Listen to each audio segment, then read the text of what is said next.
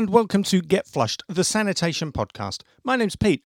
This week I was able to catch up with John Gedekin and Joy Webber from Service Core, and I'll let them explain the rest. John, how are you? How are you? Hey, Joy. Hey. Hey, I really appreciate you taking time today. I'll send you both a coffee mug for coming on the show. That's what I do. um, have you managed to listen to last week's episode? I did. Yeah. I did. Uh, your holy grail of 10 points. If you want to tell me the service call story, I don't know very much about you other than I've been in touch with Joy for the last couple of three months. Okay, so Service Core was started by myself and another gentleman by the name of Ori Staub. Uh, we actually had a, a company called Active Websites previously. We actually did real estate software, Yeah. uh, and then we also did software for the waste industry as well. We grew that to a fairly large company, about $10 million in annual revenue. And then I think, like a lot of businesses, Ori and I, we had other partners and, and we didn't necessarily always see eye to eye with things. So we divested out of that.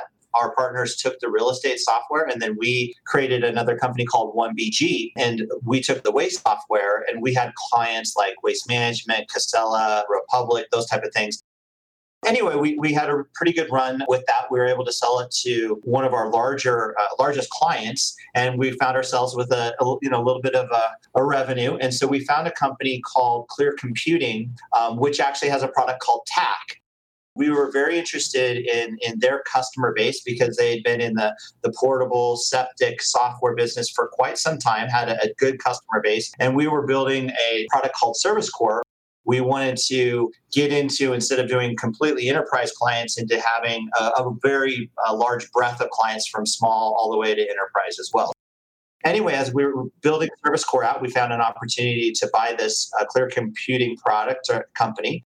TAC was an old premise based software. Where you had to RDP. That was their version of going online. Whereas Service core is completely cloud based, it's based in Amazon completely mobile, any device, anywhere. And so as we kept going, uh, we were able to find some really nice funding and I've been working with a company called Full In for about a year. And so our goal is to be the number one software in this space. We uh, are, are very well funded and we've got a bunch of great developers you know, hearing you say that reaffirms for me that I was nearly right with my search for the Holy Grail, that there's not anything at the minute that's doing what we all want, but there are people who are actually on that mission trying to achieve that. That's really good. Yeah, absolutely. You know, when I listened to your last podcast, I mean, we check a lot of the boxes. We do not do the payroll. We don't do vehicle maintenance and the health and safety. But our solution is is we do integrate with QuickBooks QuickBooks does do payroll, and yeah. so you know we have a two-way sync in a lot of ways. So a lot of a lot of companies already have those products, so it still allows us to integrate with them, so they're able to do it. And got some other partners like that already do vehicle maintenance. They do a fantastic job with it. So we just kind of created a partnership with them. But as you know, as far as the other ones, I those boxes pretty yeah, well looking through your website, I was quite surprised to see how many you did tick. And you raise a good point about the finance software. There are a lot of companies out there who do finance packages really well. And the obvious answer would be to integrate with those rather than try inventing the wheel again.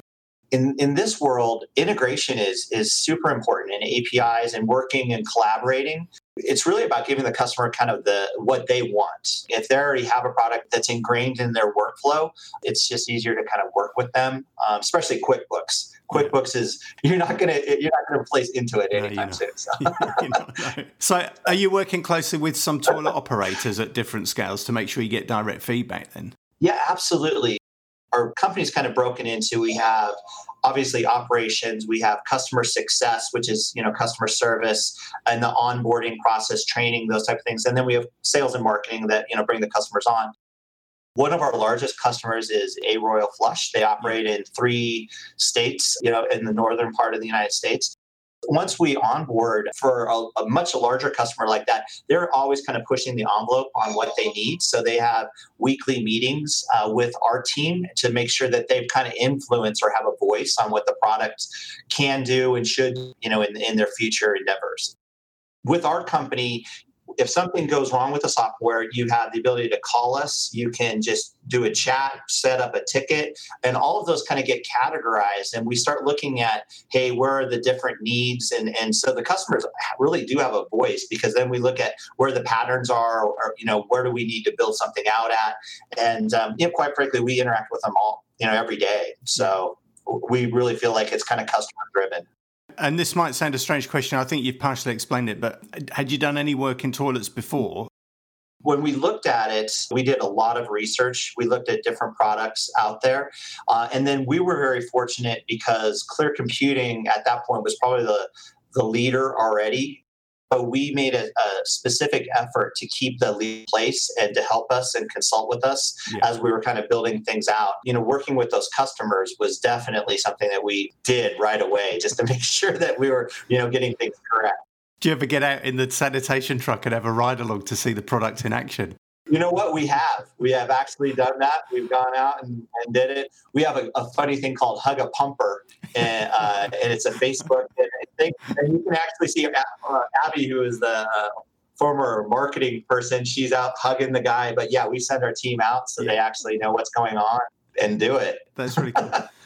Some of the drivers I've worked with would struggle to turn their phone on and I'm not being rude there, they really do struggle with modern technology. How easy is Service Core for a guy in the field who's busy driving from point to point? Sure, no, uh, good question. So that was something we really tried to make it very easy. So first of all, we have an iOS app also Android. So it will work on any device. So, you know, your iPhone as well as an iPad, you know, whatever. So that way, if one of the the techs is just used to using their own device. It doesn't matter. So we'll help them get that app on their phone. So you know we take that first barrier away. They don't have to learn some new product. Also you know it, it's very simple. So when you click on the app it will show their schedule and it's very very simple. So um, when you click on the first job first of all can give them turn by turn direction off of the map of their choice. They hit start job, and it actually then just gives them all the notes that they need right there. They can take a picture if you know there's something wrong with the device. They can scan with a barcode and geolocate where actual unit is, or to mark that it's been done. And then all of this, once they complete the job, there's different notes that they can do, whether it's a, a, a, completed service, a partial service, unable to service. And all of this then goes back to the dispatcher and they then get records of it. So if there's a photo or any type of things, notes that were involved with it, the dispatcher can get it right there and then actually go ahead and bill the job if that's what their workflow is and whatnot. And then they're off to the next one. So it's just very, very simple instructions and and kind of a, an easy workflow to follow. And all of that's in real time, I presume. It is. Yeah. And one of the things too, uh, you know, I've never been to New Zealand, but I imagine with the mountains and stuff you have there, we're in Colorado, and a lot of our places are rural, and there's not cell it's signal or Wi-Fi. Yeah. So ours also works offline. So you still get all of that information. You're able to preserve that information, and then when you come back into cell service, you can actually then sync it back up and, yeah. and it'll go back to the dispatch. That, that's really useful. That You're quite right. We do suffer from that. You can print your service tickets. You can yeah. print all of that out and give it to a driver if they're not going to adapt. You know, we we can certainly work with them that way as well. You know, it's our hopes that eventually they can you know teach their drivers how to do it. I would love to say everybody is going to adapt to the technology, but some just don't. Now, the next question that'll come off that is I've got listeners in Finland I've got listeners in Tunisia. I've got some real far flung corners of the world. Is Service Core a global product? So, right now, we work in the United States and Canada. We do have some people in Panama and, and those things. The, the limitations that you would see working with us in in some places if you were measuring things in liters we do gallons at this point yeah. or if we also do miles versus meters those things. Yeah that would be a limiting factor if you did work in the metric system. We are in the process of, of having conversions. One of the things that we found too is to have a spanish speaking app. That's probably where we will go first and then and translate it over at some point, do you think we'll see Service Core available in those other countries? I, I don't see it happening in 2021. I think it'd probably be like a 2022 ish type thing. fortunately for us, we have a lot of uh, companies here in the United States and Canada that we definitely, you know, like to service. And so um, that's kind of where our focus is at this point. But yes, I think, uh, well, and part of it um, with the Spanish app, there's just a lot of people in the United States that obviously are Spanish speaking, and a lot of businesses, I think, that have employees that would really benefit from that. So that's that's one of the big things that yeah, we would like to be able to do just to help them out. And then you mentioned barcodes, so you can scan the barcode and, mm-hmm. and, recognize the toilet. I've done a little bit of work with NFC tags, and I know the guys in Auckland were using NFC tags. Had you gone down that route? Right now, it's a barcode. You can choose the numbering or the sequence. We don't produce those. We have a vendor that we kind of let people work with. Matter, and then also like the QR code that we have done, and that's kind of where we left it. That seems to be our market. Uh, we have had a few people that want to actually have the RFD where they can track the yeah. containers. It kind of depends on the amount of the unit. You know, a porta potty isn't probably expensive enough to pay that three, four dollars a month that yeah, you have to pay for it. Maybe on a roll off container, that might be something. But certainly, like on one of those fancier restrooms, like the luxury restroom, yeah we've definitely had a few requests for that. We don't have that integrated, but that's something we're looking. Two good issues you raised there. One is that there aren't very many handsets that will recognize RFID tags. Apple handsets will, and there's a Samsung model that will. And then the second is the cost. And a lot of the operators I'm talking to are in a race to the bottom that it's about the cheapest possible price they can manage because that gives them a biggest margin. And certainly the QR codes and bar tags compared to an RFID tag would be a much more economical option without a doubt. Yeah, absolutely. Portable toilets, I think the operators obviously know better than me. I think their margins are just a little tighter, especially now with the COVID that we have, where they've lost some of their events and those type of things. They make it up with more services in some areas. I think there's larger margins in septic and all that, but there's not a lot of use for a barcode in, in the yeah. septic world. And, and, you know, portable sanitation toilets are, are, high maintenance. You have to go once a week, twice a week, maybe every day at the moment. I know a lot of operators have moved to daily servicing, and small costs really quickly add up. And that's one of the problems with it. That when you go, you're, you're using miles, you're using staff hours, you pay to dump the waste, you're using consumables. So extra cost does affect the operator. The next question that will come from that is um, what's the average price and is Service Core accessible for someone like Ryan Granger at Acadian Sanitation who's got 50 units? Is Service Core a viable economic option for him? Our pricing kind of depends on how many scheduled assets that we have. That means a driver or a truck. Yeah. And so we have several one truck operators uh, that we work with. Um, we have different price points depending on if you are coming over from a different software if we had to move data over or if we have to integrate with QuickBooks or those type of things. But our prices kind of range between $150 up to $250 per driver. There's some variables that kind of go through there, but that kind of gives a little bit of a range of what we charge. Is that a monthly price, John? That, that's a monthly license the larger, the more you have, the better price point you can get from yeah. yeah, that's good because that's come out quite a lot in conversations where people say, oh, "I can't use software; it's too expensive," and I, I, suppose they just have to do the sums of how much would you save. And I know I said in the show last week, one team I spoke to just listed their jobs in suburb order. So everything beginning with A came before everything beginning with B, and they saved 20% okay. just on drive time alone. They weren't doing anything other than listing them from A to Z in Excel. We actually have a, an ROI calculator, and we put our mark fairly 15 to 20% because we don't ever like to overshoot.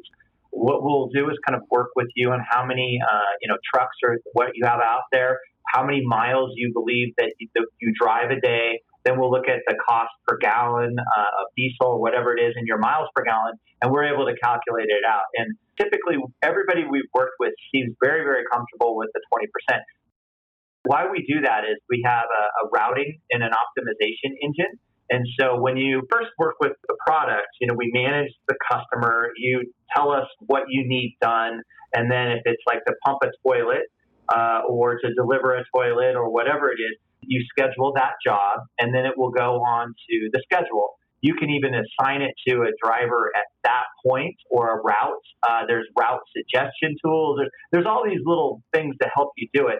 But at that point, once you built your day, you can actually then optimize the route. It'll actually do calculations to figure out what the best route is to save you miles. That is one of the things that we're constantly looking at improving. We've got a whole bunch of new optimization tools that are even coming out here in the next few months because that's super important to people to be able to do things the most efficient way. You've got 50 stops, but if I can give you a better calculation and you can actually do 60 in the same amount of time, that's a lot of savings. You made more money, you're able to bill more. So there's many, many um, ways to kind of look at it. Also, just internally, the, the software is very, very simple. And because we integrate with QuickBooks, those type of things, there's a lot of double data entry that you can get rid of as well because you don't have to do this yeah. system and then build out of this system and whatever. You know, you can do it all in Service Core. Oh, that sounds good. If somebody wanted to have a look at Service Core and come on board as a customer, how would they go about that? Good question. The easiest way would be to go to servicecore.com. First of all, they can watch a great little video on the product, but there's several places around the site where you just say book a demo that goes to a lot of people use a product called Calendly, but what it does is it just lets them pick the time that's best for them. And then we kind of have our sales group kind of broken into an enterprise rep who knows more about those, mid market, and small market. So we then, then, then we want to associate that customer with the one that's going to know the most about the product we typically say it'll take about 30 minutes to 40 minutes to go through a demo and we try and answer any questions but we'll spend as much time as they want and if we need to do another demo we'll we'll be happy to do that as well. Yeah. and then we always send them product information and stuff after and always available to answer questions that's good to hear. And a lot of the listeners are the smaller operators or just solo drivers. We do have some big company listeners, but I'm getting a lot of good feedback sure. from people who are typically mom and pop operators who've said to me that they've found lots of information through the podcast and come up with lots of ideas that have challenged their thinking. Let's keep our fingers crossed and hope you get hundreds and hundreds of referrals. Yeah, hopefully. My whole idea was to share information and let people know what was going on and, and help them improve their businesses. And it's really good to hear you talking about your product and telling people what's available. Really do appreciate that. Yeah, we appreciate just the opportunity. It's kind of funny. Uh, we're very passionate about our software. We want our customers to do well software is only good if it helps if it people works. and yeah. makes their life easier. So, I mean, that's our goal. That's what we want to try and do. Okay. Is there anything else that you want to say or put across? One thing that we were talking about, if you would like to offer a, a promo code like Get Flushed when they contact us, we were thinking we could give them a 20% off to set up. So if they just enter the code Get Flushed at some point when they register for a demo or get in touch, you'll um, offer them 20%. Yeah. That's brilliant. Thank you, John. Yeah, absolutely. Yeah. Yes. Well, we appreciate it. It's an interesting field. It's a niche, but I mean, people need the services that your audience and our customers are servicing. I mean, you don't want them not to be doing it. no, you don't. We've been talking for half an hour. You've got the same passion that I've got about the industry, and the guys at Prestige have got, and Dave Andres at Sanitrax has got. And it's really cool that I'm hooking up with all of these people like yourself who share that same buzz and vibe. They just enjoy the industry and they see just the value of the industry, and we're all trying to make it better. So well done to you. Well, thanks, Pete. It was really nice to meet you. And, and you. And thank you to Joy because she was one of the first people to get in touch when I launched it. And I've said a couple of times, I've phoned companies and said, hey, my name's Pete. I run this podcast. It's all about portable yeah. toilets. And you can just see at the other end, they're like, huh? But Joy was one of the first people to reach out. So thank you, Joy. It was really cool. And thank you for organizing it. Yeah, of course. I've been listening to your podcast since episode one, and it's just very interesting. So keep on keeping on, Pete. Thank, thank you. So that was John Gedekin and Joy Weber from Service Core. I really enjoyed talking to them both, and as usual, a pair of Get Flush mugs are already on their way. If you didn't quite catch it, John offered a 20% discount on the setup fees to anyone listening to the show who wants to try the Service Core app. Just visit servicecore.com and quote Get Flushed when you book your demo. That's all we have time for this week, and I'll end by saying that listeners can really help the show by telling all their family, friends, colleagues, and customers to listen in. Even better, leave a five star review on any of the podcast platforms. For a small monthly donation, you can also get early access to every episode and unlock bonus material that's not available anywhere else. Visit our Patreon page at patreon.com slash getflushed, that's P-A-T-R-E-O-N dot com, getflushed, to find out more. Once again, thank you for your time. I've been Pete, and you've been listening to Get Flushed.